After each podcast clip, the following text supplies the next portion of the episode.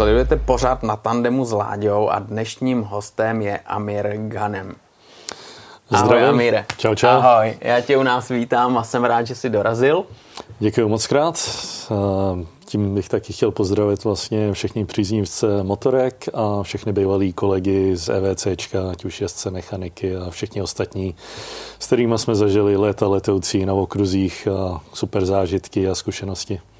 Ty jo, teďkom to přesně Amir tady řekl, budeme se bavit o EVC, o vytrvalostních závodech, protože Amir patří mezi strategii a manažery, který vlastně fungovali s českým týmem Mercury. A poslední závod si odjel vlastně s klukama v Mostě, s Oliverem, s Dominikem a s Filipem. Přesně tak. Jo, tohleto téma mě vždycky strašně zajímalo, protože když se jede normální okruhový závod, ať jsou to superbajky, MotoGP nebo cokoliv jiného, tak je to vždycky plnej a od startu až do konce to drtit a vyhrát. Ale ty EVCčka jsou dost podobný, taky musíš drtit, taky chceš vyhrát, ale je tam strašně moc ale, protože musíš řešit nějakou strategii a musíš udělat všechno pro to, aby ses dostal do cíle s motorkou, která je v pořádku a během toho ještě střídal jezdce. Tak samozřejmě vytrvalostní závody jsou úplně něco jiného než klasické závody. Asi jednoduše řečeno porovnání byl, byl 100-metrový sprint a maraton. Hmm. Samozřejmě potřebuješ tým, který funguje celkově, ať už jezdci, ať už mechanici, ať už strategie a asi taky nejdůležitější, aby technika vydržela celý ten závod. Takže je tam těch variabilních věcí a variant tolik, že se člověk musí fakt připravit na ten závod a všechno musí fungovat správně. A není to jenom čistě o a motorce, ale i některé závody se vyhrávají třeba mechanikama v boxech. Hmm. Tohle je masakr. Já myslím, že kdo viděl nějaký závody, kdo sledoval Boldor nebo Le Mans, tak dobře vidí, co se tam děje, co v boxech probíhá, jak každý mechanik má svoji práci a tohle se musí nějakým způsobem koordinovat, všechno do sebe musí zapadat a každý musí vědět, co má dělat. Úplně přesně. Ty výměny dělají obrovský rozdíl při těch 24. A třeba při 24 hodinovém závodu máte průměr těch 28 výměn až 30 výměn a když je tam rozdíl třeba dvě, tři vteřiny na výměnu, tak se to pak naskupí, že třeba v Le Mans ztratíte i kolo jenom díky těm výměnám. Hmm. Tak ty jezdci pak musí jet o tolik rychlejc, aby to kolo vlastně dohnali, který jsme ztratili v boxech. Hmm. Zároveň ale neriskovali, že oddělají motorku nebo gumy, nebo budou mít větší spotřebu, nebo budou no, riskovat pád. Samozřejmě jsou to profíci, kteří hmm. vědí, co dělají, takže jedou na hraně, ale samozřejmě na svý hraně, protože po tom pádu sice třeba v normálních superbajkových závodech už se nepokračuje, ale ve 24 hodinových závodech většinou ta motorka se opraví a pokračuje se dál. A hmm. dá se i zajet slušný výsledek, i přesto, že třeba došlo k nějaký technický závadě nebo i k nějakému pádu. Hmm. A to je přesně třeba role tvoje jako stratega, který tam je v tom boxu. A když vzniknou tyhle ty pekelné situace, tak eh, se snaží rychle vymyslet eh, nějakou strategii, jak to nejlíp dojet a jak pokračovat a, a jak dojet na nejlepší. Samozřejmě taky jde o to, jestli vůbec má cenu jet, hmm. protože pak, když už třeba ta oprava trvá pár hodin, tak eh, hmm. pak už se dojíždí jenom za tu prestiž dojet, hmm. což se nám stalo úplně v prvním závodě v Le Mans 24, co jsme kdy jeli, kde jeden z jezdců bohužel upadl hnedka ve svém prvním stintu, což hmm. bylo po první hodině. Takže uh, jsme se museli rozhodnout, jestli vůbec budeme pokračovat, ale jakož to byl náš poslední závod, tak jsme si to dali jako vlastně záminku dokončit ten závod ve dvou jezdcích. Hmm. Takže jsme měli před náma 23 hodin s dvouma jezdcema a ještě opravenou motorku. A e, ty závody, abyste se kvalifikovali, tak musíte odjet určitý počet e, kol procentuálně z toho, kdo vyhraje. Mm-hmm. Myslím, že je tam 75% kol, takže když yeah. někdo odkrouží 500 kol, tak samozřejmě musíte odkroužit taky nějaký kola, tak to nejde jako, že tu motorku dáme do boxu, jdeme se vyspat jo. v klidu a ráno se probudíme a odjedeme poslední půl hodinu. To bohužel pak není kvalifikovaný ani klasifikovaný jako dojetí závodu. Hmm, tohle je zajímavý, protože ty pravidla tam jsou nějakým způsobem postavený a ty je musíš dobře znát, aby si mohl reagovat na určitý situace. Je tam těch pravidel hodně moc, ať hmm. už kde se ty motorky můžou zastavovat před boxem, jak hmm. daleko od boxu, co se smí dělat třeba na pit lane, co jsou drobné úpravy a hmm. tankování, cokoliv většího se musí ta motorka vlastně dát do boxu. Tak někdy vidíte, jak drobné úpravy jsou dělané přímo na pit lane hmm. a ty větší úpravy většinou už musí být v boxu. Hmm, hmm, hmm. Tohle je zajímavý, ale teď, když půjdeme úplně na ten samý začátek, tak uh, mě strašně zajímá, jak vlastně se tady k tomuhle dostal, že, že začal dělat manažera a stratega. Tak eh, od jak živa miluju motorky, začal jsem jezdit asi ve 13 nebo ve 14 asi jako většina kluků. Pak jsem měl tu příležitost asi v 18 jezdit v Americe sezónu a půl eh, na amatérské úrovni, hmm. rozhodně ne na profesionální, ale celý život jsem měl jako vztah k motorkám. Pak když jsem se vrátil do Čech, tak jsem s jedním velice dobrým kamarádem z dětství, Vítěou Bicanem, začal jezdit v okruhy mm-hmm. a otevřeli jsme si vlastně svůj vlastní tým, který jezdil Czech Endurance šestihodinovky, kde překvapivě s jako průměrnýma jezdcema jsme dělali velice dobré výsledky. Tak mě to vždycky zajímalo, jako ta strategie a mám to i zároveň vlastně z práce, kde všechno se tam musí naplánovat dopředu a vlastně, když už ten závod se spustí, tak se člověk eh, de facto skoro jako veze a má plán A, plán B, plán C hmm. i záložní plány a vlastně pak už je to jednodušší všechno manažovat, protože když má tu představu, jak to má fungovat, hmm. tak pak ty výchylky může jako korigovat velice jednoduše kdežto, když přijde nepřipravený, tak pak uh, musí jako hodně reagovat a je to hodně hmm. práce, tak je to lepší mít předpřipravený nějaký hmm. věci a pak může přehodit tu kolej de facto vlastně ze vteřiny na vteřinu. Hmm. A Mire, tohle je určitě o velkých zkušenostech a ty je musíš někde nazbírat, jo? Takže, takže ty se tady do toho vlastně ponořil bez nějakých velkých zkušeností a pomaličku si začal ty zkušenosti nabírat a využívat. Eh, určitě, tak eh, jak jsem říkal, plánování je, jelikož jsem v letectví, tak tam mm. musíme mít přeplánovaný, ať už palivo, kudy poletíme a tak dále, počasí vědět, mm. takže je tam plno detailů ohledně i včetně, jako když jsou nějaký závady, jak budeme reagovat, mm. tak jsem promítnul některé ty věci z letectví, i včetně odpočinků pro jezdce při 24 hodinovce do toho plánu samozřejmě ten první závod byl takový ten velký neznámý, mm-hmm. kde všichni jsme přijeli, samozřejmě zkušenosti z motorek jsme měli se závoděním, něco jsme nastudovali, že jo, ať už to bylo z ostatních závodů nebo z nějakých sestřihů.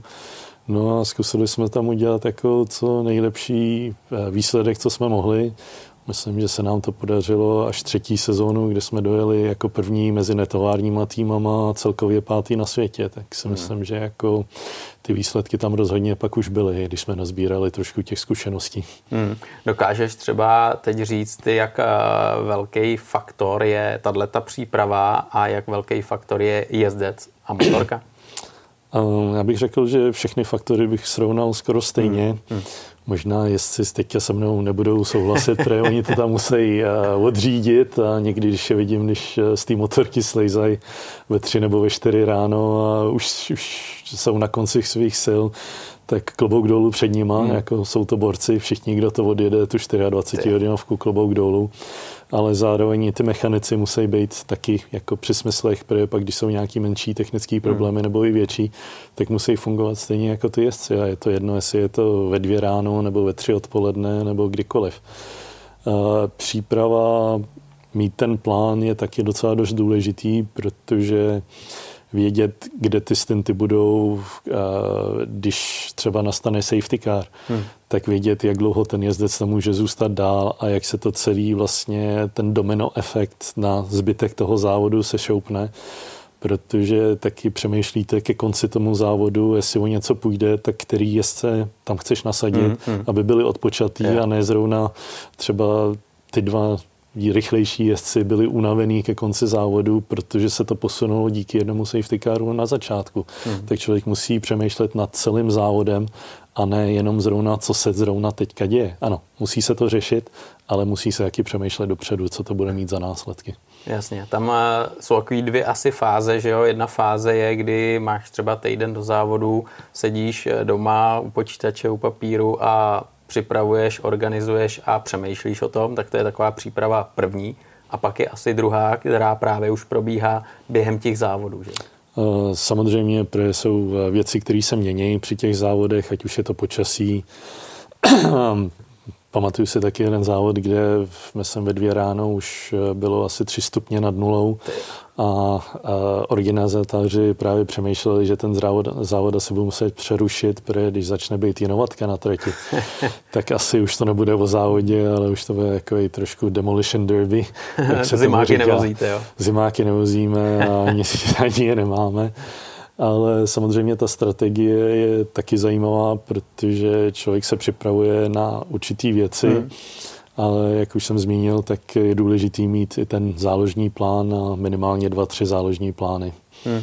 Ono jako přesně říkáš, jeden, dva, tři záložní plány, ale to, že začne skoro mrznout, jo, to, to s tím tolik nekalkuluješ. E, nekalkuluje, ale samozřejmě člověk musí vědět, že třeba jezdec může být zraněný, hmm. nebo v, může nastydnout, nebo e, se může něco stát při tréninkách, kde spadne, nebude moc e, jet, ať už mechanici, jezdci, motorka, může být technický problém. Může se stát něco v závodě, jako safety car, který už jsem zmiňoval, nebo můžeme mít i třeba penalizaci hmm. za něco, co hmm. se stalo. Hmm. Si pamatuju jeden rok v Suzuce, zrovna prošel tajfun, což je druh hurikánu. Během závodu? A, a to bylo před závodem, no. takže noc předtím přivezli pytle s pískem a museli jsme je dát kolem boxu, aby tam netekla voda. A když jsme šli na startovní rož, tak eh, jeden z těch posledních bouřek, který tam procházelo, tak 20 eh, minut před startem neskutečná průtož mračen a Uh, úplně mokrá dráha, tak jsme museli rychle přezouvat na mokrý a samozřejmě ty místní týmy a ta místní znalost věděli, že uh, třeba během půl hodiny ta trať vyschne, tak mm. sice je tam poslali ještě na mokrých, ale ta trať byla mokrá, oni už zajížděli, měnili na suchý. Že a my jsme, úplně nevěděli, jako co dělají, ale během dalších pěti minut ta trať už byla suchá. My jsme teprve pak museli reagovat se spožděním, takže jsme tam byli na mokrých ještě o ty tři, čtyři kola navíc a oni už byli na, na suchých, tak samozřejmě už jako měli tu domácí výhodu. Tohle je mazec. Tohle je ta znalost toho, že jo, daného prostředí. To a... jsou ty zkušenosti, že jako do té doby, než to člověk vidí nebo zažije, tak neví, proč se některé věci dějou, ale samozřejmě ty zkušenosti pak si člověk zapíše do paměti a používá je pro svoje dobro taky. Hmm, ono se to určitě mění podle té lokality, že jo? Když jedeš eh, v Evropě, tak je to jiný, než když jedeš třeba někde v nějaké exotické zemi.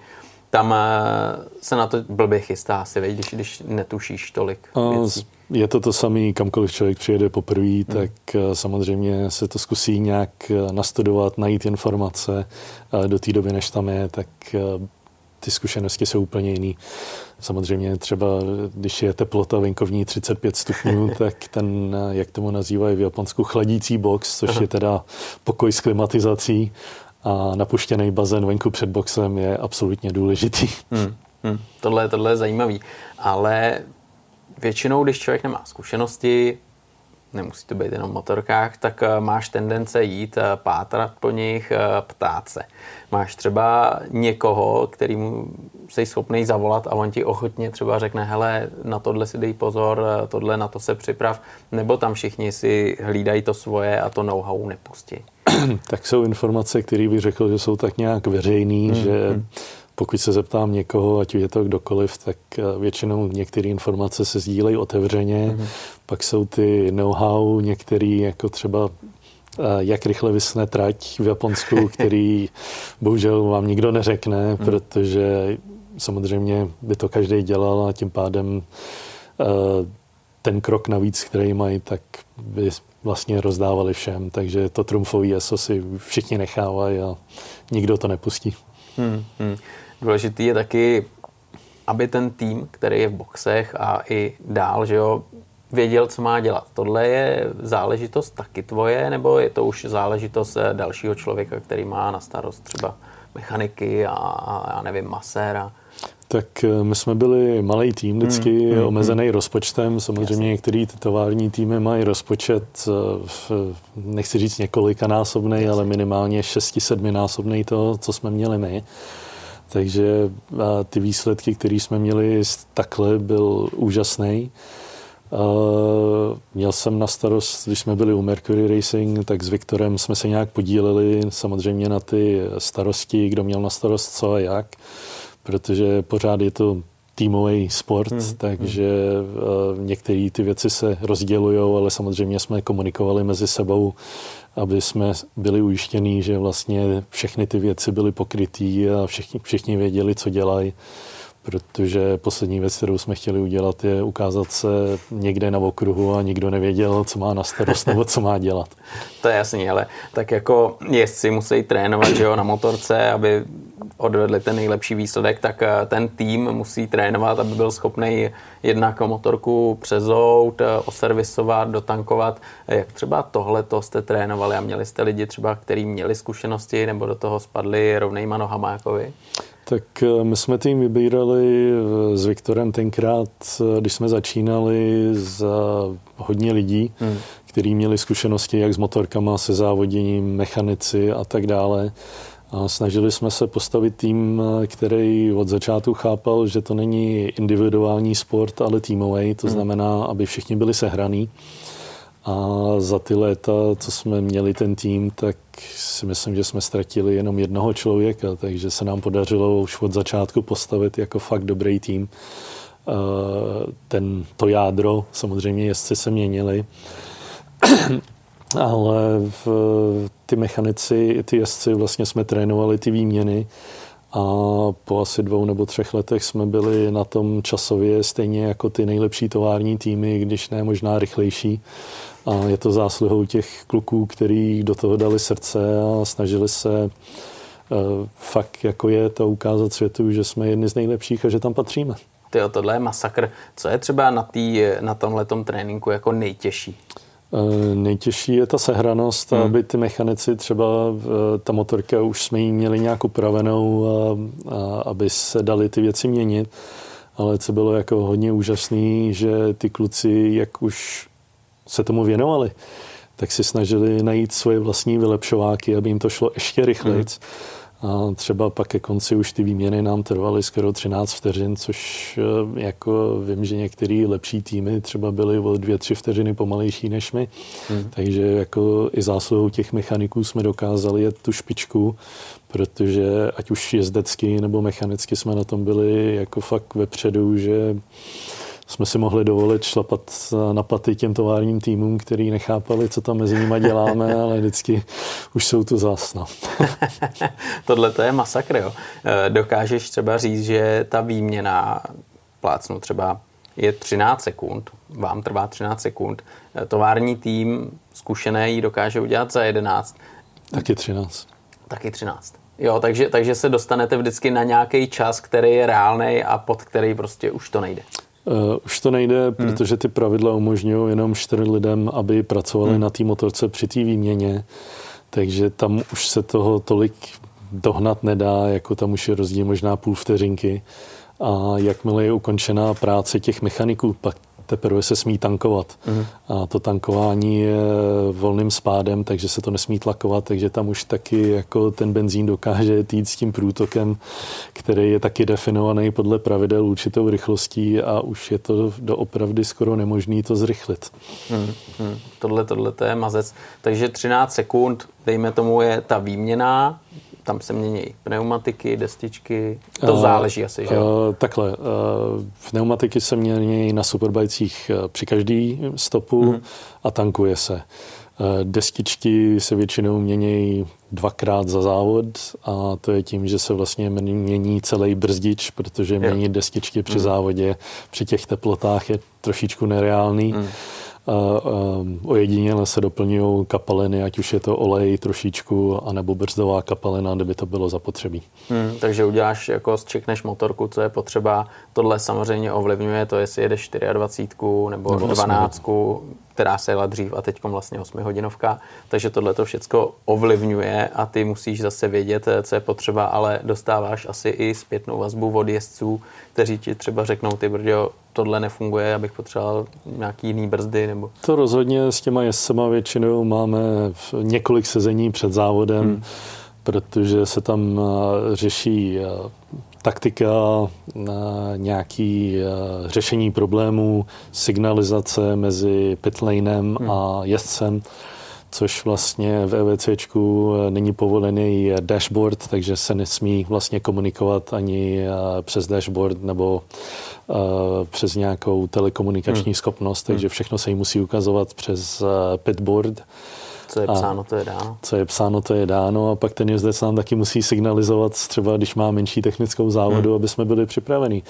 Protože samozřejmě ty mechanici za třeba jezdec vyjede, většinou je tam necelou hodinu, záleží na trati a na spotřebě. Takže třeba řekneme ve v půlce stintu zase, uh, se začne něco dít hmm. a ty mechanici na to nemusí být připravený. Jo. Takže tam jde o to, aby ten jezdec dokázal nějak s tím člověkem, který je na pitboardu, komunikovat aspoň jedno kolo nebo dvě, aby ty kluci byli v boxu připravený a tím pádem vlastně nestrácíme ten čas, že když on zajede a víme třeba, že je to něco s předkem, tak eh, mechanici nachystají všechno, co by mohlo být mm. třeba špatně s tím předkem v tom boxu na zem nachystaný. Ta motorka zajede, ten jezdec se skočí, řekne, tady to je špatně. No a ty mechanici už vědí a hnedka mají všechno po ruce, místo aby ten jezdec vlastně zajel a pak co se stalo, Pojďte co potřebuje. Takže je to všechno, mm. já vím, že to zní skoro neskutečný, že během 24 řešíme vteřiny, mm. ale řešíme vteřiny všude a furt a to je, jak se ty závody vlastně vyhrávají nebo prohrávají. Hmm. Tohle to je masakr, tohle je masakr, ale máte třeba už domluvený nějaký signály, který třeba nejsou o tom jezdci, ale už o tom týmu, že se vám osvědčili a teď už je nesete pořád, eh, že když třeba je něco s motorem, tak eh, ukazuje na motor, nebo když je pneumatika? Uh, přesně tak, jednoduchý signály, hmm. každý tým se to řeší podle svého. My jsme měli nějaký svoje, kde ty mechanici, ten člověk na pitboard, uh, na pitboardu byl zvyklý, No a pak už to bylo o těch nových jezdcích, aby to pochopili. Někdy jsme si to vyzkoušeli, že třeba během volných tréninků hmm. tam do, proběhla nějaká komunikace, aby si taky věděli, jako jak to hmm. vypadá. A pak jsou nějaké třeba situace, kde třeba nějaký lehký pád, tak uh, samozřejmě náhradní jezdec většinou během té 24, ať už je to jeden nebo dva, většinou dva, hmm. uh, odpočívali, tak hmm. zase pokud by bylo možné s tou motorkou jet dál a pokračovat, tak je lepší třeba ještě jedno nebo ty dvě kola jet, i když třeba pomalejším tempu, hmm. aby někdo zbudil toho jezdce zrovna, který odpočívá, přišel, nachystal se, hmm. nachystali jsme ty věci, ať pak zase zajede, nic není připravený a pak ztrácíme čas. Hmm, hmm. Samozřejmě, když je to pád, který potřebuje jako hnedka zajet, tak se s tím nedá nic dělat. No, to jsou bohužel ty karty, které někdy jsou rozdané. Tam, tam jsou pravidla, že ty musíš tu motorku dotlačit nebo dostat své pomocí do boxu. Eh, na začátek pitlane, od začátku pitlaneu už tím smějí pomáhat eh, dva mechanici nebo kdokoliv, hmm. dva lidi z týmu.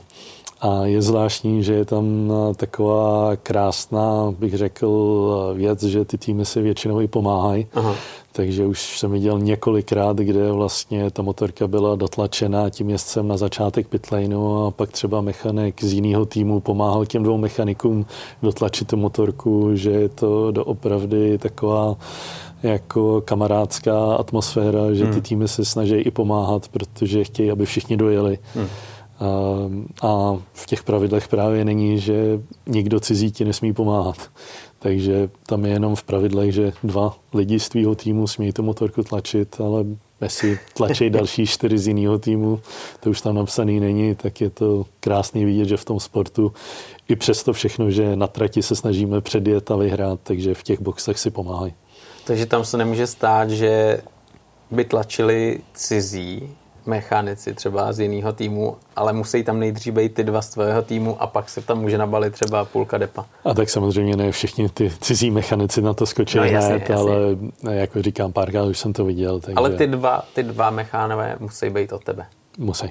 Hmm. Hele, jak je to třeba uh, s traťákama, když, když to rozvěsí tu motorku někde, tak uh, jak traťáci? Uh, taky se snaží pomoct, hmm. samozřejmě je to kus od kusu, hmm. Je to o lidech, tak samozřejmě jako Eh, výhoda domácího prostředí někdy Jasně. nahrává těm domácím týmům, hmm. ale většinou samozřejmě ty traťáci všichni jsou tam od toho, aby hmm. pomáhali, takže je to jako dobrá atmosféra. Hmm. Hele, a není to tak, že by ten traťák, eh, když tam nejsou ty dva mechanici z toho týmu, mohl to dotlačit s tím jezdcem ne, do... Nemůže. Bohužel, traťáci nemůžou. Hmm. Takže, takže jezdec pokud možno roz, rozma, rozmasakruje motorku, tak pokud možno taky se sbírá, dá dokupy nějak, aby to dotlačil, dotlačil. do boxu. Když jede, tak jede. Tam zase ale nesmíš eh, s rozbitou motorkou ohrozit jako že jo, trať, takže... Uh, tak většinou jsou unikové trasy, hmm. kde vlastně ty jezdci, když už ta motorka jako fakt nemůže, tak ji tam může tlačit, samozřejmě hmm. nemůže na ní jet. Hmm. A nebo když ještě je ve stavu, kde může jako dojet do toho boxu bezpečně, tak eh, se smí na ní ještě dojet. Myslím si, že nedávno, myslím, tovární tým BMW se stala nehoda, kde ta motorka nevypadala úplně, hmm. ale ještě jela, tak na ní dojel do boxu. Ale on jel po té obslužce, jo? Nebo, nebo mohl vyjet na trať a nějak? Já myslím, že dojel na trati, protože to byly dvě zatáčky, ale jo. nepamatuju si to úplně přesně. No. Tohle to je jako hrozně citlivý, protože ty musíš skvěle znát eh, ty pravidla a v těch pravidlech je strašně moc asi situací a věcí, které musíš znát. Jak dlouho si třeba tohleto studoval, než, než jste dostal do hlavy? Tak eh, samozřejmě těch pravidel je neskutečně moc. Hmm. Znát úplně všechno furt, eh, by se přiznám, je nemožný. Takže furt mám jako kopii pravidel hmm. po ruce, že v případě, že se něco stane, což si nepamatuju úplně přesně, tak se radši podívám, než něco takového se naskytne. Pamatuju si jednou v Boldor přišla penalizace na jezdce, který evidentně podle asociace předjížděl neoprávněně. A pak, když jsem viděl ty záběry, tak uh, jsem s tím nesouhlasil mm. vlastně a šel jsem jako uh, na jury, že s tím nesouhlasíme. Mm. Oni si to promítli znovu a pak zkrátka dali, uznali, že ten trest je neoprávněný a stáhli ho, ale hmm. jako většinou ty jury vědí, co dělají, tady to bylo hmm. omylem, ale výjimka, ale jako i to se může stát. Hmm. Hmm. V těch pravidlech eh, je určitě jednak to, co se děje na trati, jednak eh, co se děje v boxech. A já jsem nedávno koukal na závody a bylo tam, eh, byl tam okamžik, kdy přijela motorka, probíhala tam standardní výměna a najednou vznikl problém a tu motorku museli zatlačit do boxu a teprve v tom boxu na ní mohli pracovat. Tohle tam je taky asi nějak opatřený. Uh, to je tam opatřený, už jsem zmínil, že drobné úpravy hmm. můžou být na motorce venku. Většinou ty jezdci, když z té motorky slezou, tak si předají nějaké informace ohledně, v jaký kondici je trať, jestli je něco s motorkou a tak dále. Hmm. A pak, když je něco závažného s tou motorkou, tak jdou vlastně za manažérem nebo těm mechanikům hmm. hnedka řeknou, potřebujeme něco vyřešit hned hmm. teď. A to je právě ta situace, kde může nastat, že ta motorka je zaparkovaná před boxem, kde by měla probíhat normální výměna a najednou něco se stane, hmm. což znamená, že jsme dostali informace, že je něco špatně s motorkou, tak ty mechanici tu motorku hnedka zatlačejí pokud teda ten jezdec, když už přijíždí, tak někdy signalizuje rukama, nebo máme ty signalizace, že musí do boxu hned hmm, a hmm. tím pádem vůbec nestavíme před boxem, ale zajede do boxu a tam už pak pracujeme na té motorce. Hmm, hmm. Co tam eh, třeba jako se dělá na té motorce, co můžete udělat na pitlane a co můžete dělat v boxu? Um, tak uh, výměna brzd, a ta se smí dělat e, vlastně venku, hmm. ale jinak výměna kol, mazání řetězu, třeba docvaknutí e, oleje do motoru, hmm. jinak cokoliv jiného už musí ta motorka dovnitř. Jo, i dolejvání těchto těch provozních kapalin, všecko vevnitř. Jediný, co můžeš nalejt, tak teda dolejvat benzín, což je jasný, že jo. Jak jsem zmínil, olej ještě do motoru, protože na to jsou speciální nátopky tlakovaný, protože tam nechceme jo. rozebírat motor nebo něco, nějaký víčka. Tam je vlastně rychlou pínák, na který se to nacvakne a doleje se tam třeba půl litru. Hmm, hmm. Motor ten jasný, ten se měnit nesmí. Rám a motor se měnit nesmí. Jinak všechno ostatní. Motor se smí rozpůlit, můžete vyměnit, co chcete, ale eh, kryt motoru de facto litina se nesmí měnit. Hmm. Tam je určitě nějaký, chci říct maršál, ale někdo, kdo tohle kontroluje a dává na tohle pozor. Eh, většinou je tam jeden až dva lidi, kteří dohlížejí ať už na pit stopy, že probíhají tak, jak mají a nepracuje na té motorce víc než určitý počet lidí hmm. a že se dodržují pravidla, ať už eh, dolejvání benzínu, dotankovávání hmm. A tak dále. Takže jako jsou velice striktní, hmm. ať už oblečení mechaniků, ať už eh, bezpečnostní ochrana mechaniků, hasiče a tankovače. Hmm. Tohle mi říkali kluci, co jezdí třeba šestidenní Envro, tak eh, mají taky jasně daný, co smějí, co nemůžou, že jo, co můžou měnit, na co mají jaký čas. A že dokonce se stávalo, že třeba tam byla konkurence s mobilem nebo s kamerou a natáčeli si, jak na tom pracují, jestli něco jako neulejvají nebo nedělají e, naproti pravidlům. Máte tam taky někdy takovouhle, jako takovýhle konkurenční boj, že, že vnímáš, že i nejen ty eh, lidi, kteří jsou pověření, tak i lidi z ostatních týmů si dávají bacha v rámci nějakého souboje, abyste všechno udělali, jak máte. A to se přiznám, nikdy jsem se s tím v tady hmm. tom seriálu nesetkal. Většinou lidi, když si něco natáčí, tak chtějí vědět, jak oni můžou dělat něco líp, Aha. nebo jak vy děláte něco jinak a ponaučit se, ale že by někdo něco natáčel hmm. a pak šel podat protest díky tomu, že jste něco nedodrželi, tak s tím jsem se fakt nesetkal. Hmm. Hmm. těch situací může být e, milion, ale e, vzpomeneš si třeba na nějaký okamžik, že jste fakt měli motorku, jak se říká, na padrť, na kaši, a dokázali několikrát. jste to několikrát, že jo. Eh, hele, co bylo, co bylo asi jak nejhorší, co jste dokázali, z čeho jste se dokázali vylízat, dát dokupy a pokračovat? Uh, nejhorší to byl ten úplně první eh, závod v Le Mans, kde to vlastně první. ten jezdec spadnul hnedka v druhé hodině, takže jsme byli bez jezdce hmm. a motorka byla hodně pochroumaná. A nakonec jsme to dali dokupy, ale třeba jedna taková záležitost, která mě asi mrzí za ty léta letoucí, co jsme jezdili, bylo hmm. Boldor, kde nám odešla spojka a trvalo to sice 10 minut vyměnit eh, tu horkou spojku, což klobouk dolů před klukama, který to vyměnili. Hmm.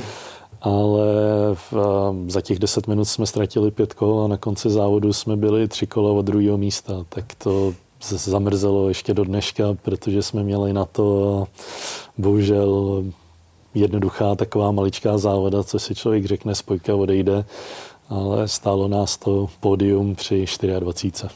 Tohle to je masakr, protože to je vždycky jako hodně tenký let, že jo, mezi tím eh, úspěchem a neúspěchem a přesně takovýhle maličkosti dokážou ovlivnit strašně moc.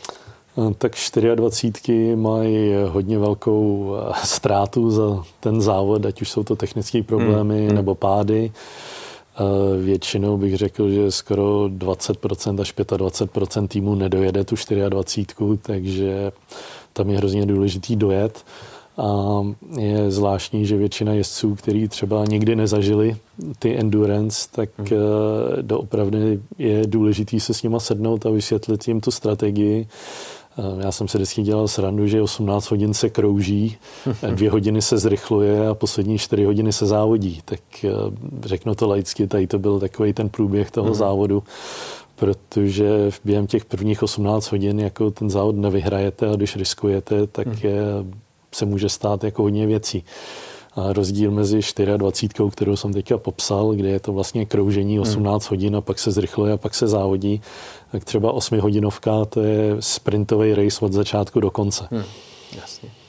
Tam to, Takže tam to. zase je to jiný myšlení, Aha. jiný nastavení, ať už motorky, ať už jezdců, ať už mechaniků, že je to úplně jiný závod. Mm, to je jasný, to je jasný. Ty jsi tady přesně před chvílí zmínil, že musíš eh, připravit a promluvit si a nechci říct vyškolit toho jezdce, který nemá zkušenosti, takže pochopitelně obrovský rozdíl, když máš jezdce, který už má za sebou nějaký ty 24, nějaký osmičky, dřív 12 a když tam přijde někdo úplně nový. Ehm, určitě taky je to příprava, jak říkám, rozdíl mezi 24 a 8 hodinovkou. Hmm. Krásný zážitek jsem měl minulý rok eh, v Mostě, šestihodinovka, samozřejmě Oliver Koenig a Filip Salač, úžasný kluci, rád jsem s nimi pracoval a hrozná sranda. A bylo to hodně zvláštní, protože ani jeden z nich neměl žádné zkušenosti z endurance, samozřejmě mladí kluci, takže uh, hodně chtěli. To jasný. Přesto všechno pochopili, že je to trošku jiný druh závodění, než na co jsou zvyklí. A klobouk dolů před nimi dokázali se adaptovat hodně rychle a taky jsme jeli ve dvou první 4,5 hodiny, skoro 5 hodin, takže myslím si, že kluci byli rádi, že ta 6 hodinovka skončila, ale hmm. taky si myslím, že v případě, že pojedeme něco do budoucna, takže už vědí, do čeho jdou a už jsou na to připravení. Tam ten závod že byl hrozně specifický tím, že trval jenom 6 hodin, protože tam nějaké věci úplně neklapou, takže se nemohlo jet díl, ta 8 hodinovka. Do toho tam byly safety cary, takže to bylo hodně ovlivněný. To, ten závod se najednou začne vyvíjet úplně jiným způsobem a ty na tohle musíš reagovat a v tom sprintu dá se říct každých pět minut je strašně moc asi.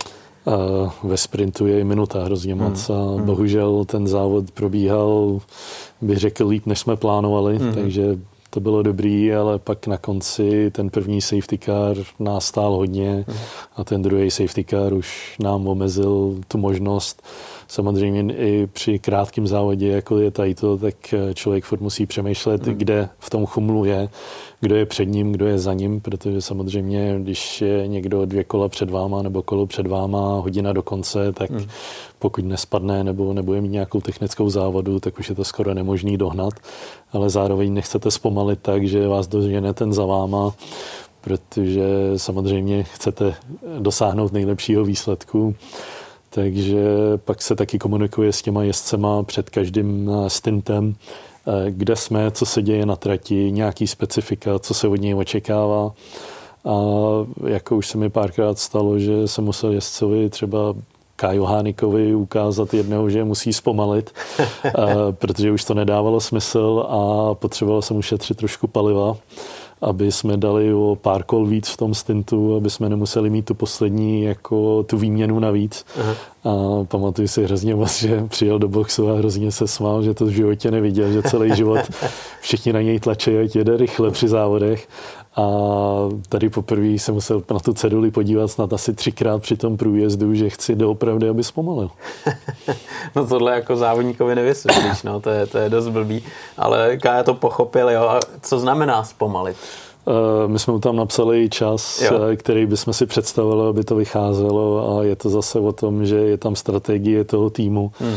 A kdybych musel zajet do boxu, řekneme během poslední hodiny dvakrát místo jo. jednou, tak to zajetí mě třeba stojí minutu hmm. a půl. Hmm. Když, to, když on zpomalí o tři vteřiny na deset kol, tak mě to stojí jenom půl minuty. Aha. Takže člověk musí furt počítat, tak si řeknu, dobrý, radši zpomalím, ztratím tu půl minuty na trati, než hmm. minutu a půl v boxu. No. A, a samozřejmě ty jezdci pak jako jsou v té přípravě, když se o tom bavíme, jako připravený na, tady to, na takovýhle situace. A jako musím říct, že Kája jel v půl vteřině toho času, co jsme mu ukázali, asi 10 kol, takže Tyjo, to je neuvěřitelné. Klobouk dolů. Že to dokáže nastavit a sekat tam kolo za kola. Ale jako většina kluků, s kterými jsem měl tu čest jako pracovat, tak jsou to profíci a všichni dokážou jezdit a těch českých jezdců jsme měli hodně a hmm. i zahraničních jezdců a je to radost se na to koukat, když ten jezdec tam dokáže jet hodinu v rozmezí vteřiny. Hmm. Tohle je neuvěřitelný. Ty jsi zmínil eh, český jezdce, zahraniční jezdce. Jak je to třeba s tím, eh, jaký jezdce angažuješ, eh, že zvedneš telefon a zavoláš, ale ty jsi volný, ty za náma můžeš přijet, mohl bys jet závod, nebo pojedeš za těchto podmínek, nebo vezmeme tamhle toho kluka, protože je z Čech, pojede v českým, českým týmu. Jak tohle to funguje? Tak samozřejmě nejdřív je filozofie týmu, hmm. pak do toho taky spadají sponzoři, jestli hmm. mají nějaké požadavky. Podle toho se to pak staví. Taky se snažím najít jezdce, bude to znít divně, ale v stejných rozměrů, mm-hmm. no, protože pak nastavení motorky se liší, když je někdo mm. má malýho jezdce nebo velkýho no, no, jezdce, no, tak no. nastavení ty motorky se taky mm, liší. Mm. Eh, pak taky beru v potaz styl toho jezdce, protože už se mi taky stalo, že třeba na stintu za celý ten stint některý jezdecký styly třeba mají větší spotřebu, tak hmm. pak hmm.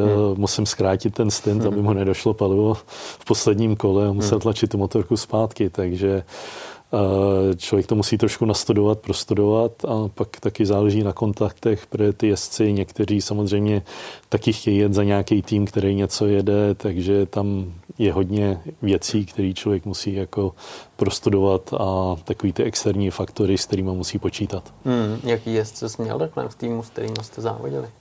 tak z čes, českých jezdců, že jo, samozřejmě K. Johániku už jsem zmiňoval, hmm Měl jsem tam Lukáše Peška, Jakuba Mateje Smrže, byl tam Lukáš Pešek, byl tam Láďa Chmelík, mm-hmm. takže jako těch českých jezdců tam bylo docela dost.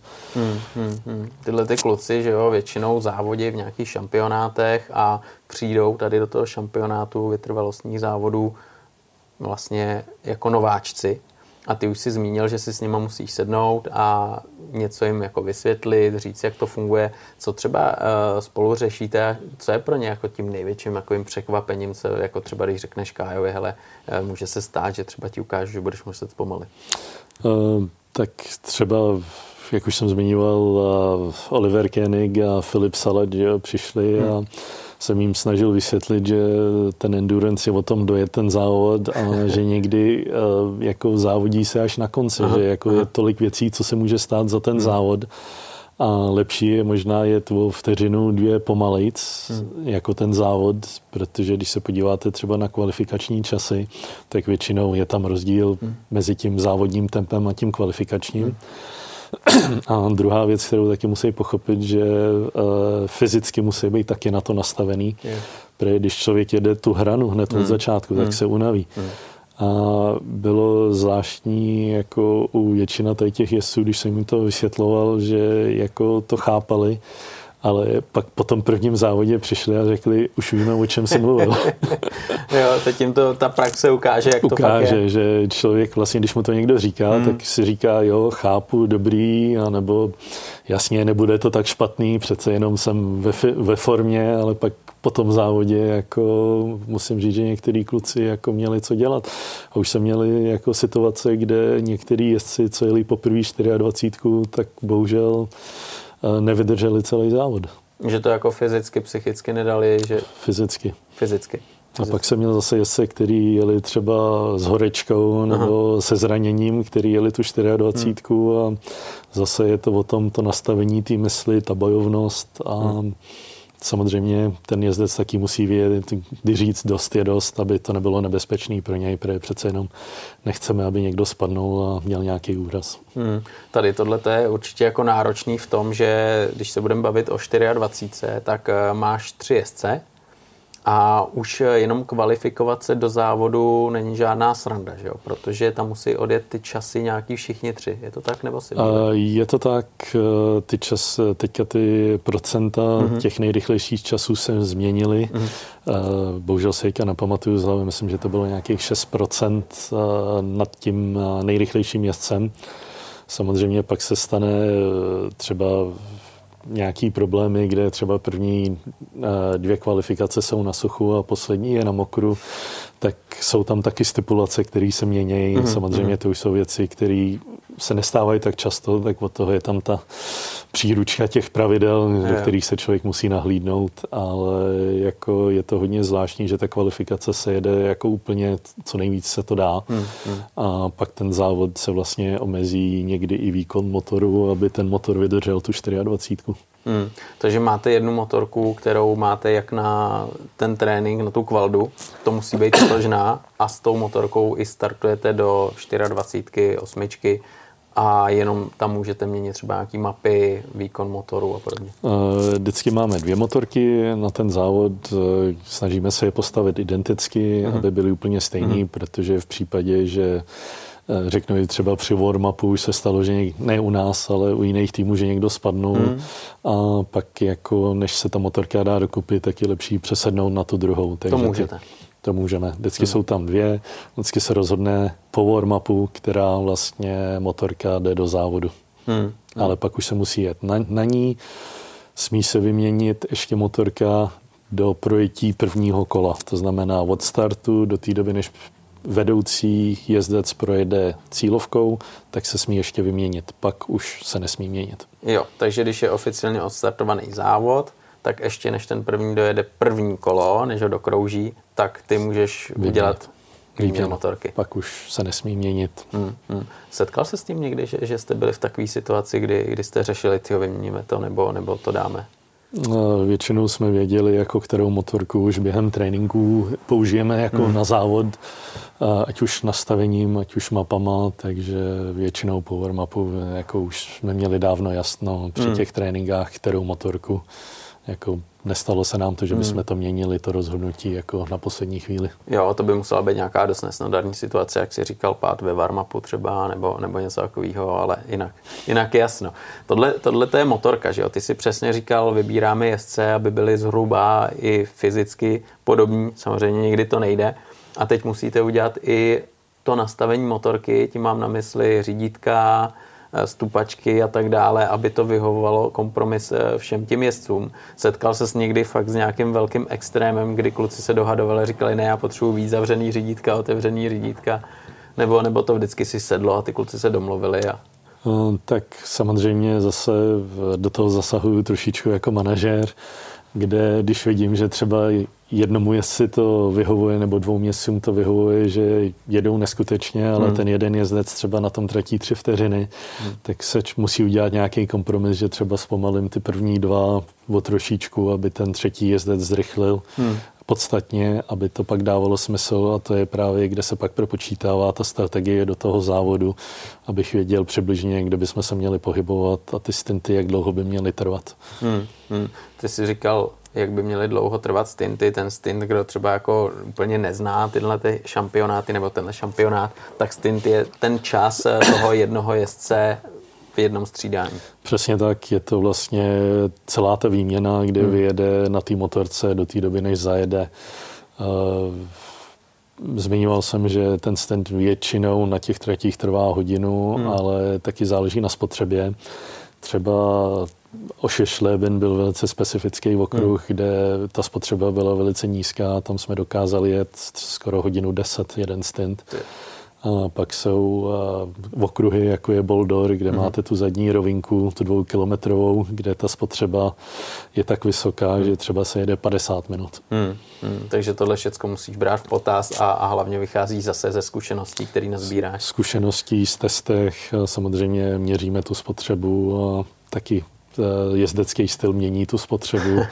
tak uh, některý jezdci mají fakt vyšší spotřebu a některý tím jako skoro jedou na spotřebu. Ale a ten, ta, ten rozdíl v té spotřebě, to je v rámci jako litru? Uh, je to třeba o jedno kolo navíc. Jedno kolo celý? Jedno celý kolo navíc, třeba. Hmm.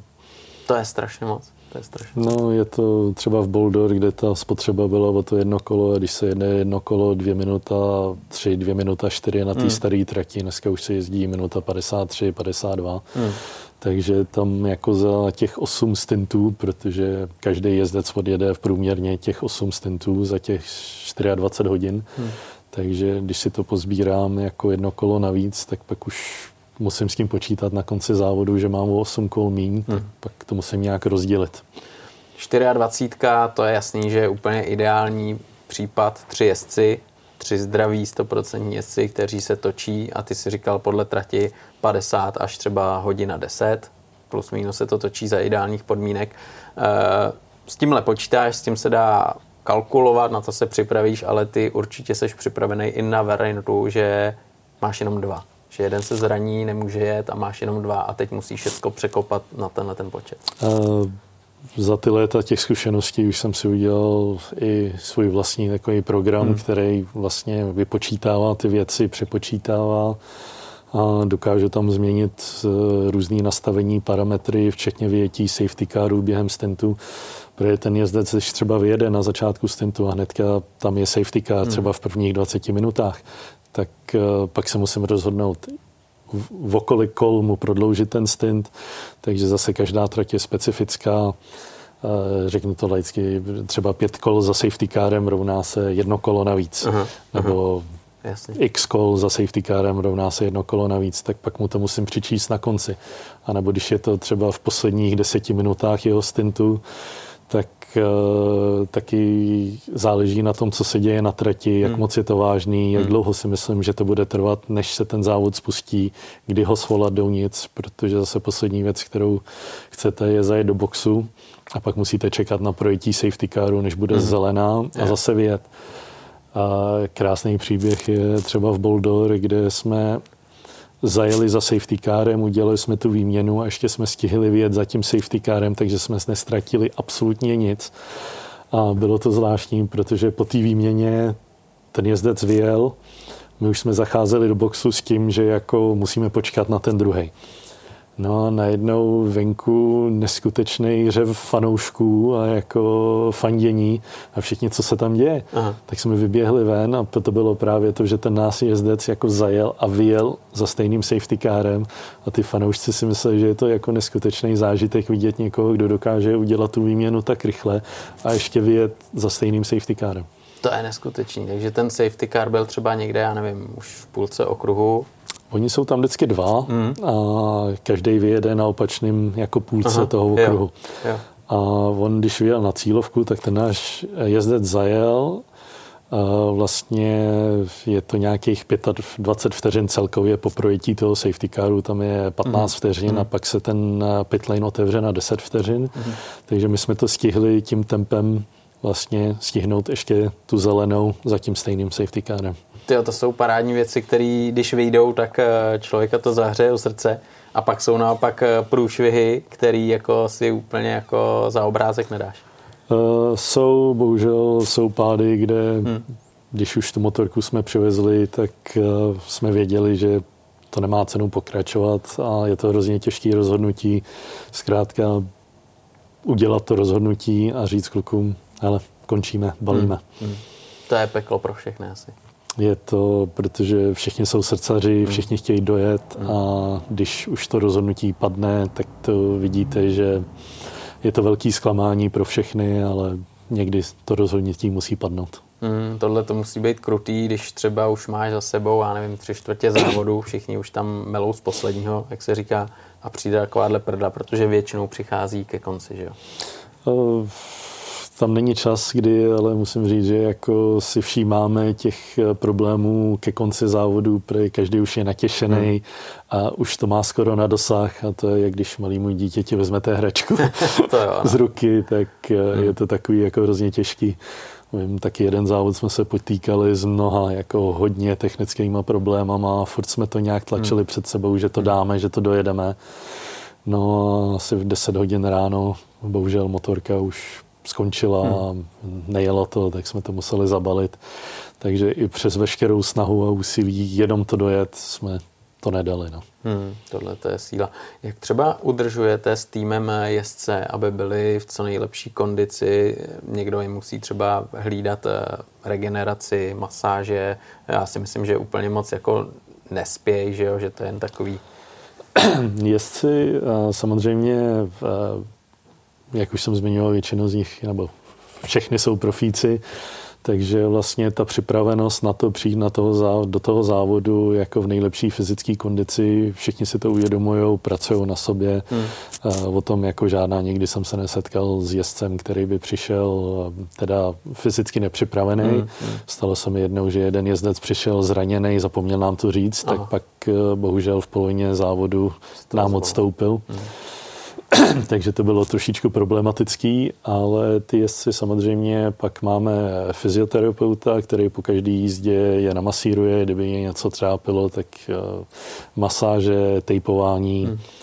Uh, taky během závodu se snažím, jelikož mám nějaký známý z uh, různých okruzích, tak ta strava, aby byla samozřejmě nějak tak vymyšlená, aby hmm. byla zdravá, ne moc hmm. těžká doplňky stravy taky tam máme, ať už je to hořčík že jo, na svaly, ať už je to doplnění tekutin, hmm. a aby byly jako co nejvíc fit. Hmm. Ale jsou určitě nějaký zakázané látky, jako vždycky doping je. Je tam třeba něco takového, co se těžko pochopí, protože já vím, že když se hra hrála jako repre, tak eh, měli třeba i počet eh, kafí, když to blbě řeknu, měli dávku kofeinu, která ještě jako může být, která už ne.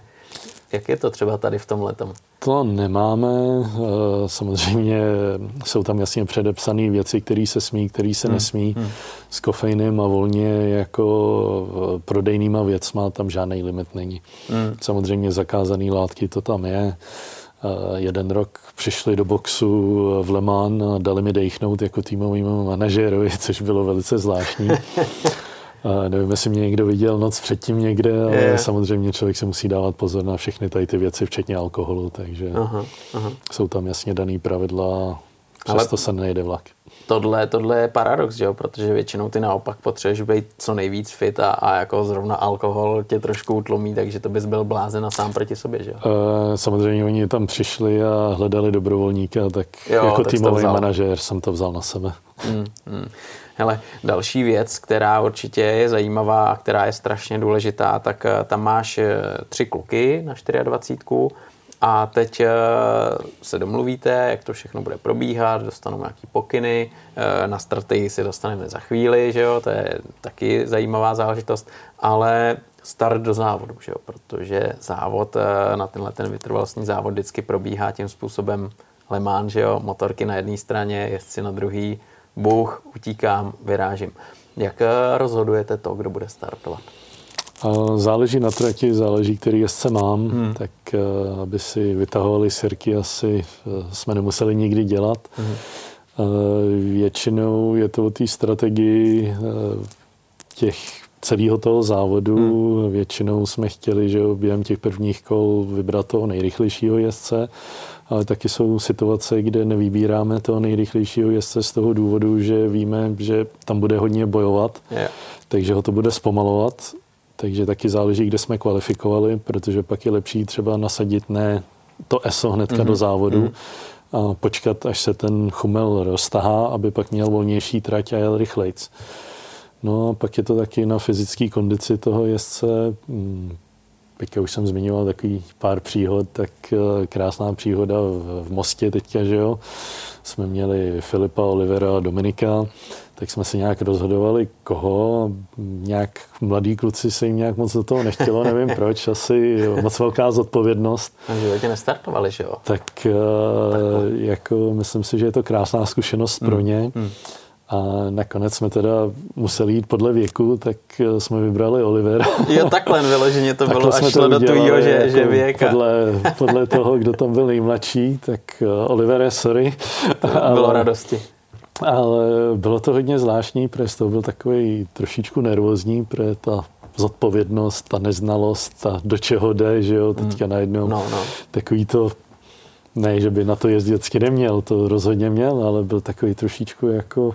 Takový ten zdravý nevím, respekt, Takový respekt z toho, ano, hmm. určitě, ale pobral to velice sportovně a profesionálně a když ta vlajka jako padla, tak eh, u té motorky byl snad 2-3 metry dřív než dokoliv jiný, tak je. jsme se smáli, že jako v každý závod, kde pojede jako Oliver, tak určitě bude startovat on, takže tímhle, je rozhodnuto. Tímhle si to přisknul a, a to už se nezbaví. Rychle běhá.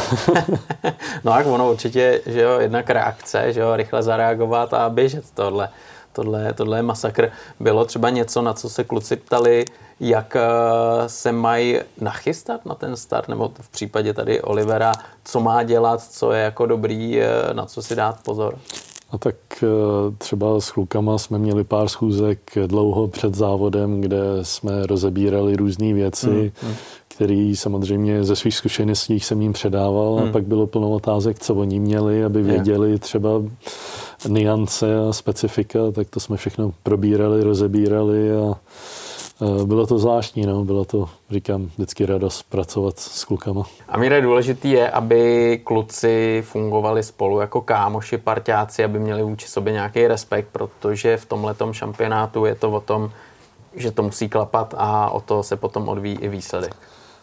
Je to hrozně důležitý, už jsem zmínil, že vlastně, když jsme vybírali ten tým jako mechanici hmm. a e, ostatní lidi, ať už to je časomíra, e, hasiči, plniči, Jasně. lidi, kteří nám pomáhali, tak bylo hrozně důležité, aby ten tým fungoval hmm. jako spolu.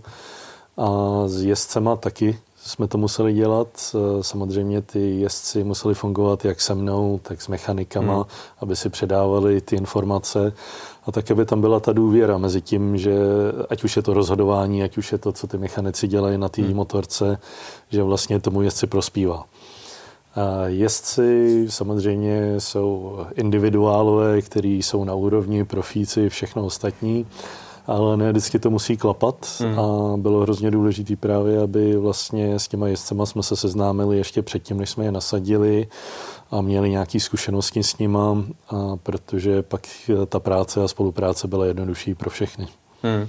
Ale ono tam může určitě dojít k situaci, že třeba jeden závodník jede, rozbije motorku, a teď eh, logicky, že jo, všichni budou říkat, ty jo, on nám to zkazil, on nám to rozbil, ale tohle nechceš. Aby k tomuhle došlo, to nechceš, musí to tak nějak pořád všechno být v nějakém respektu a, a říct si, OK, to je život, to je závodní. Tak eh, za ten čas, co ty se stráví spolu, ať už je to nový jezdec, hmm. tak při těch tréninkách, při hmm. těch hmm.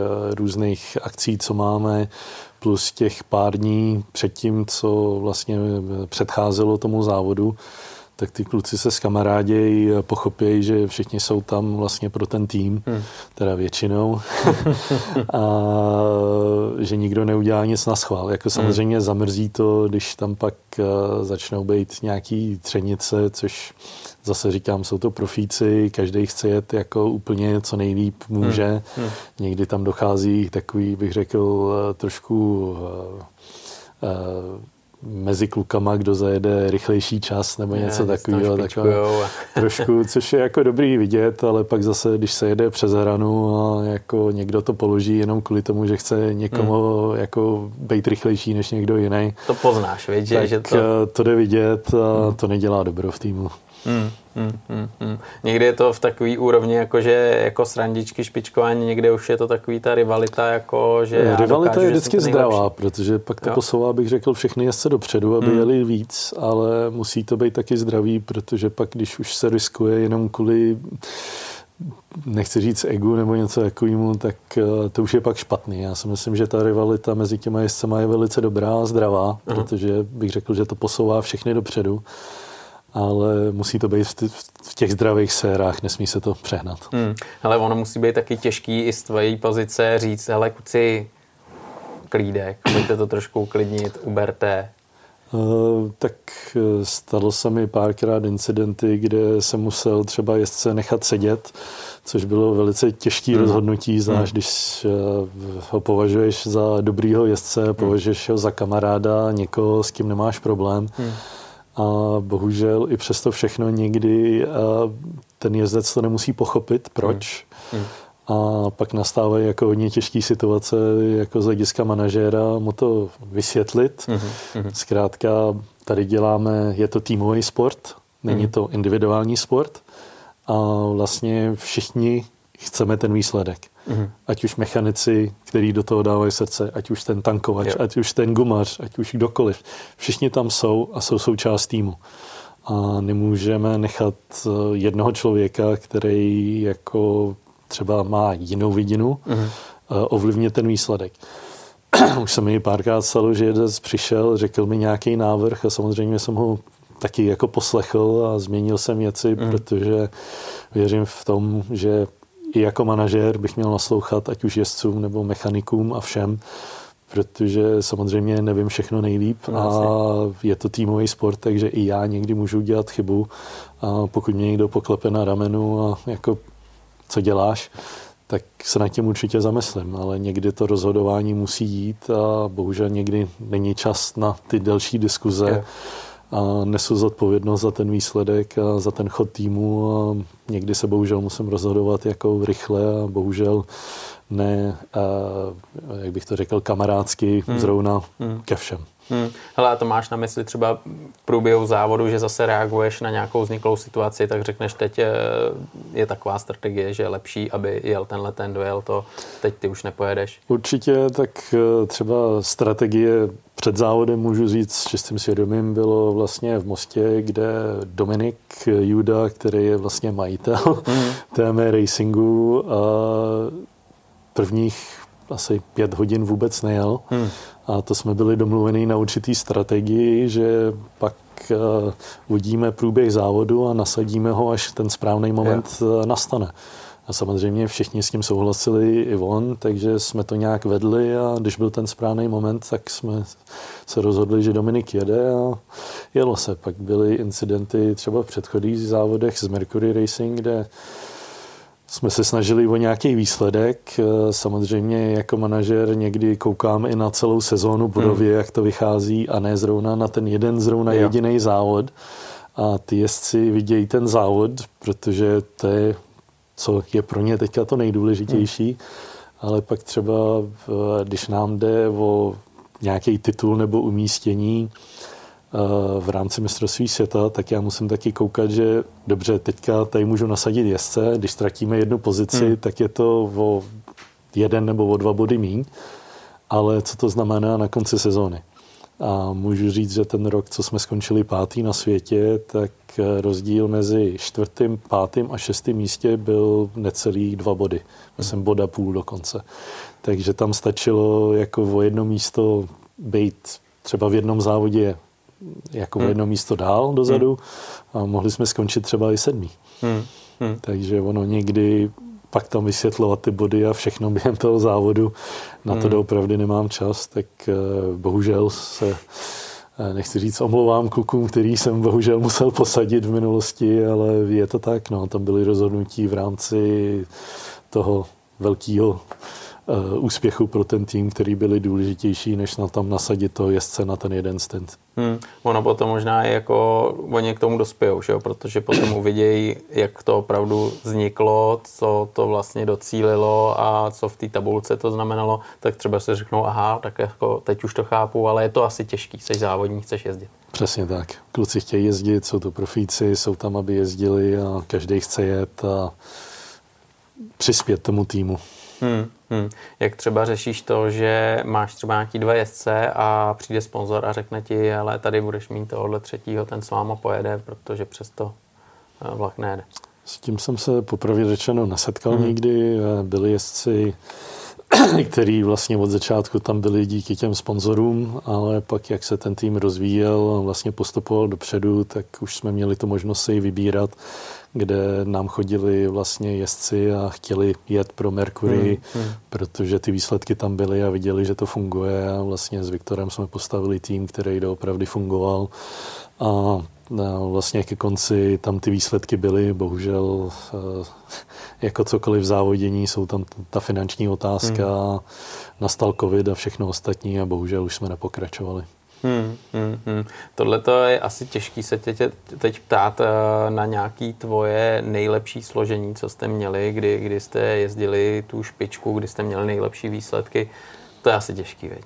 To asi doopravdy je těžký, protože každý to složení bylo hmm. jako zajímavý, zvláštní a musím říct, že ty kluci, ať už to bylo jakýkoliv složení, tak šlo vidět, že chtějí, snažili se a doopravdy jako závodili. Hmm, hmm. Závody jako 24, že jo, Le Mans, Boldor, to je to jsou závody nejen, že jsou nároční tím, že se jede na 24 hodin, ale i tím, že jsou hodně prestižní a je tam obrovská konkurence. Jo. Já když jsem se podíval na startovku, tak jezdci Superbikeů, MotoGP, to samé, když se jede v Japonsku. To bych řekl nejprestižnější asi to Japonsko, protože to Japonsko, tam hmm pro uh, japonský jezdce je to mistrovství světa Superbike, hmm. MotoGP, vytrvalo vlastně hmm. všechno v jednom, hmm. protože se tam chtějí ukázat hmm. na domácí trati, ta prestiž té Suzuki je taky hodně vysoká. Hmm. A jako že samozřejmě Valentino Rossi už tam jel, Casey Stoner Právě. a vidíte tam Právě. jezdce aktivní z MotoGP, hmm. který tam jezdí. Hmm tovární Ty tovární týmy taky tam nasazují tu nejlepší techniku, tak jako je to radost se podívat na to. Jako je to doopravdy zážitek tam hmm. a ta prestiž k tomu patří. Právě v tom Japonsku mě fascinovalo, jak se mluvilo, teď nevím, co to bylo o motorce, že připravili motorku, která je prostě totálně předimenzovaná, motorka, která je dražší ještě než třeba Superbike v mistrovství světa. To je, tohle, to musí být to musí být hrozný sci-fi, to, co tam ty Japonci uh, jsou schopni udělat, aby uspěli a vyhráli doma. Uh, je to zvláštní, protože třeba pravidla, jak jsme se bavili, tak uh, pravidla EVC jsou jiný než od Superbike, hmm. což jsou jiný než od MotoGP. Hmm.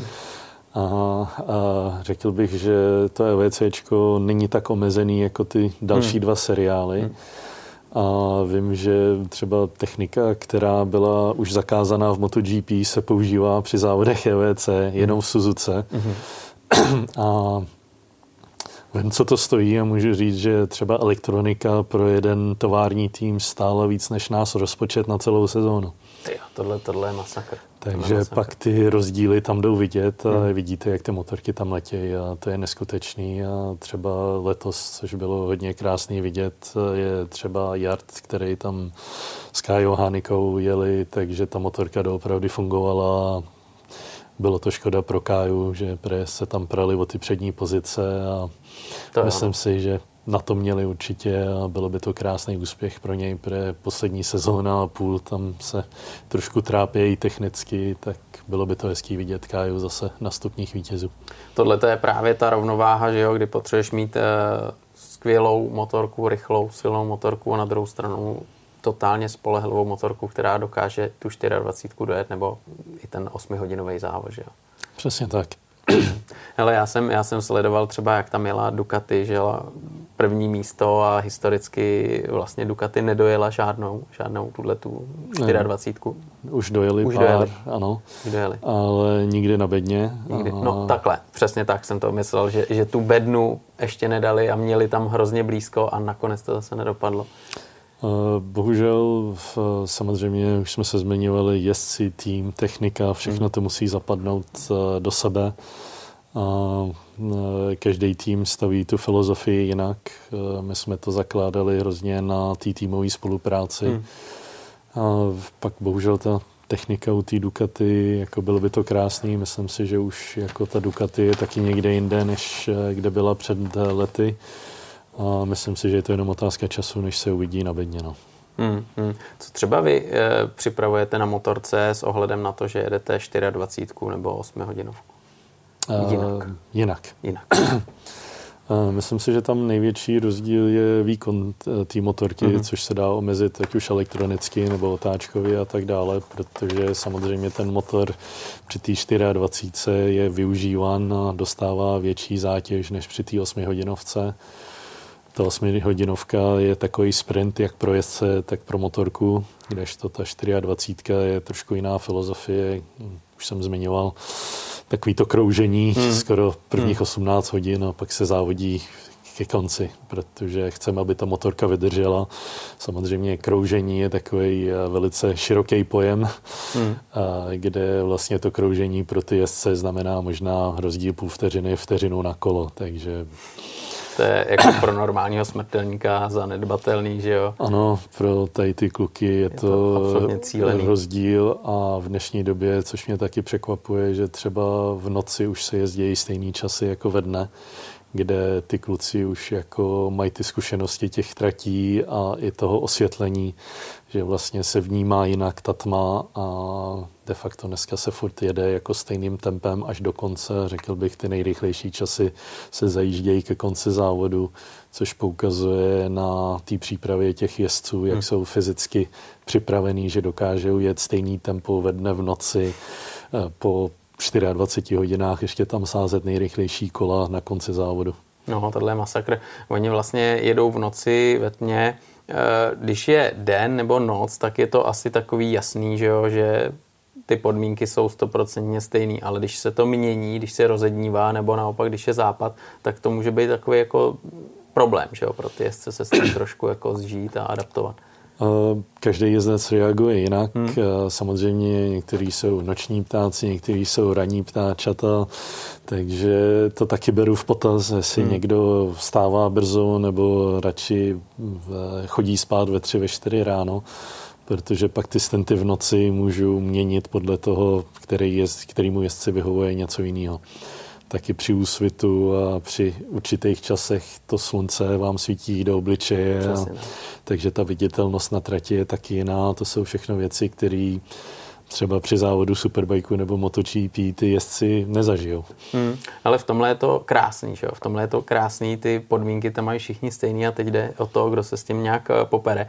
Eh, třeba vzpomínáš si na nějaký okamžik, kdy tam přišla nějaká superhvězda, která jezdí třeba v továrním týmu MotoGP nebo superbajcích světových a tady s tím se prostě nesrovnala. Hmm, tak uh, mám zkušenosti s někým, kdo jezdil uh, velice vysoký šampionáty, hmm, hmm. který bohužel v ránu už jeho první 24 nedával a hmm. musel odstoupit. A udělal to včas, kdy zrovna jsem měl jednoho jezdce, který bojoval s horečkou a druhého jezdce, který se ještě nebyl stoprocentní, protože měl zranění zápěstí a ty druhý dva jezdce jsem za nimi musel přijít a říkám, hele, situace je taková, ten jezdec nemůže pokračovat, je to na vás dvou, dáte to? A musím říct, že jak Ondra Ježek, tak i Karel Hánika se rozhodli, že to dají ve dvou a dojeli ten závod ve dvou.